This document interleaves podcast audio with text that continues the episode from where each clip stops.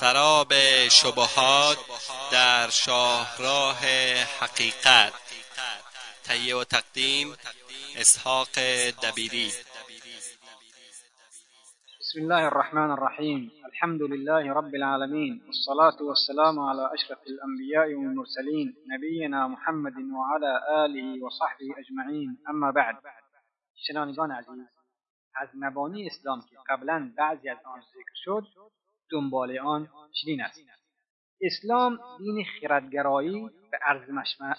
ارزشمند شمردن عقل فکر برهان است و آیات قرآنی که در این باره آمده از هفتاد آیه در میگذرد قرآن کریم میفرماید ویجعل الرجس علی الذین لا یعقلون خداوند پلیدی را بر کسانی مینهد که خرد را به کار نمیبرند اسلام سفارش میکند که مردم بیکوشند تا هر سخنی را بشنوند آنگاه بهترین گفتار را پیروی کنند خداوند میفرماید فبشر عباد الذين يستمعون القول فيتبعون احسنه بندگان مرا نویده آنان که به هر سخنی گوش فرا میدهند سپرس بهترینش را پیروی میکنند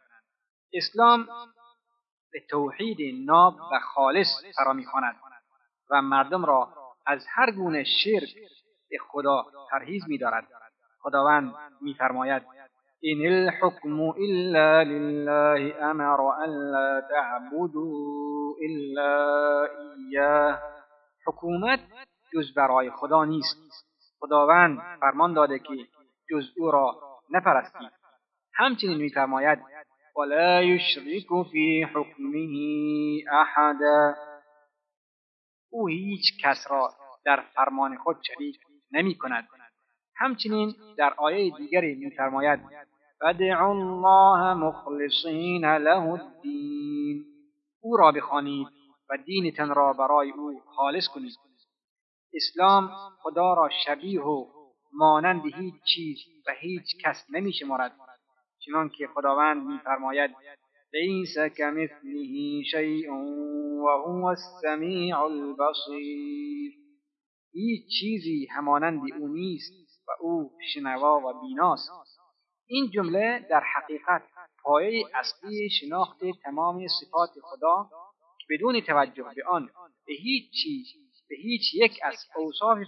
پروردگار نمیتوان پی برد زیرا خطرناکترین پردگاهی که بر سر راه پویندگان طریق معرفت الله قرار دارد همان پردگاه تشبیه است که خدا را در وصفی از اوصاف شبیه مخلوقاتش بدانند این امر سبب می شود که به دره شرک سقوط کنند اما اگر ذکر شد که خداوند دارای چشم دست ساق است این اوصاف فرموده خود خداوند است آن چشم دست ساق چهره به جلال و عظمت او لایق است نه اینکه معاذ الله به دست چشم ساق یکی از مخلوقات شباهت دارد که این با عقیده اهل سنت و جماعت مخالفت دارد اسلام مردم را به رحمت خداوندی امیدوار میسازد خداوند میفرماید و رحمتی وسیعت کل شی، رحمت من همه چیز را فرا گرفته است در آیه دیگری میفرماید یعنی نبی عبادی انی انا الغفور الرحیم به بندگانم خبر ده که من بسیار آموزنده و مهربانم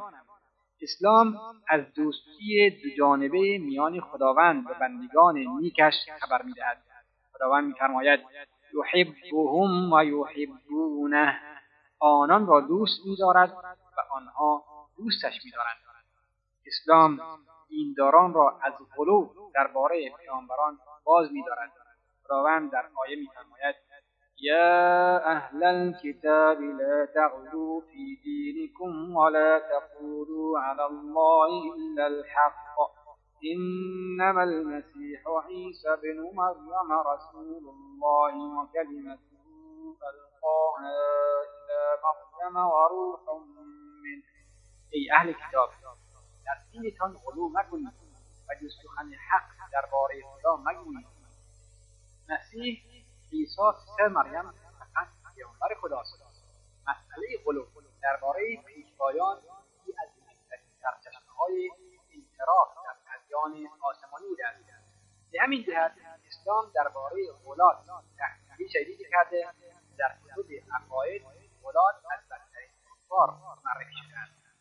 نسبت به چند نکته که هر کدام در حکم در حکم دلیلی بر اختیار تصدیق الوهیت مسیح آورده است اشاره می شود عیسی فقط فرزند فرزند مریم خداوند در این باره میفرماید انما المسیح عیسی ابن مریم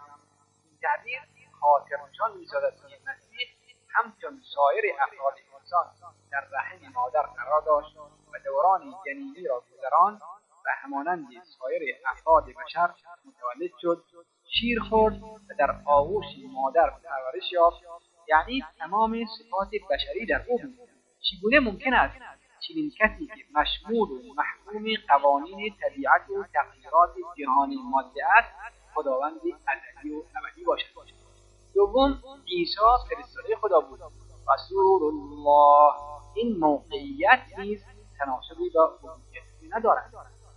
عیسی کلمه خدا بود که به مریم القا شد خداوند میفرماید و کلمته القاها الی مریم این تعبیر به خاطر آن است که اشاره به مخلوق بودن مسیح کند همانطور که کلمات مخلوق ماست موجودات عالم آفرینش هم مخلوق خدا هستند چهارم عیسی روحی است که از طرف خدا آفریده شده شد خداوند میفرماید و روح من این تعبیر در مورد آفرینش آدم و به یک معنا آفرینش تمام بشر نیز در قرآن آمده است اشاره به عظمت آن روحی است که خدا آفرید و در وجود انسانها عموما و مسیح و پیامبران خصوصا قرار دارد اسلام از اینکه کسانی علمای دین یا پارسایان را به گیرن نهی کند خداوند فرماید اتخذوا احبارهم و رهبانهم اربابا من دون الله یهود و نصارا دانشمندان و راهبان خود را خدایان خود در برابر پروردگار قرار دادند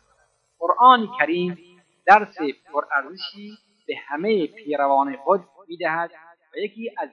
ترین مفاهیم توحید را ضمن آن می سادد. و میگوید هیچ مسلمانی حق ندارد اطاعتی بی قید و شرط انسانی را بپذیرد زیرا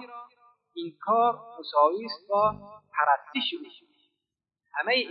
ها باید در چارچوب اطاعت خدا درآید پیروی از دستورات انسانی تا آنجا مجاز است که با قوانین خدا مخالفت نداشته باشد این انسان هر کس و هر مقام میخواهد باشد اسلام فهم دین را ویژه طبقه معین قرار نداده و راه درک معارف و احکام خود را به روی همه باز داشته است خداوند میفرماید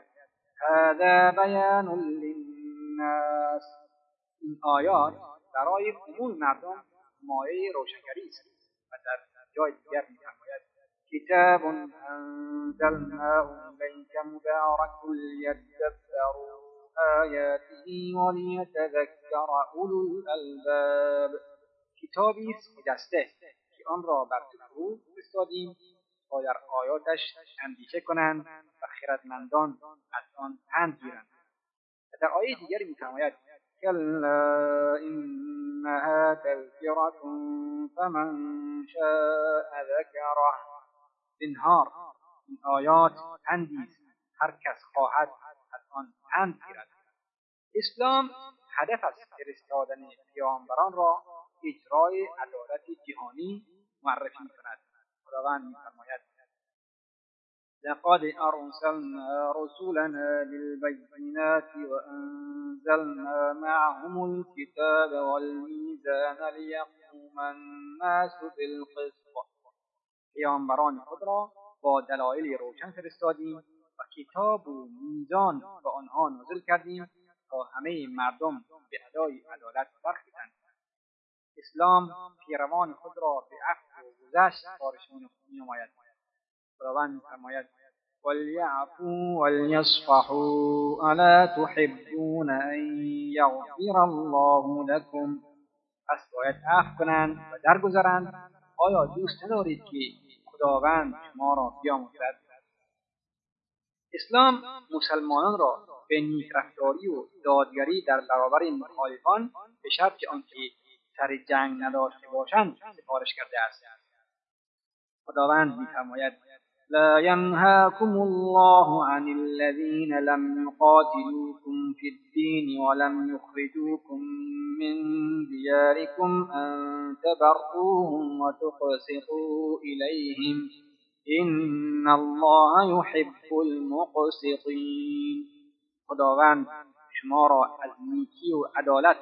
کسانی که در امر دین به پیکارتان نیامدند از خانه هایتان بیرون نراندن باز نمی دارد. خدا دادگران را دوست می دارد.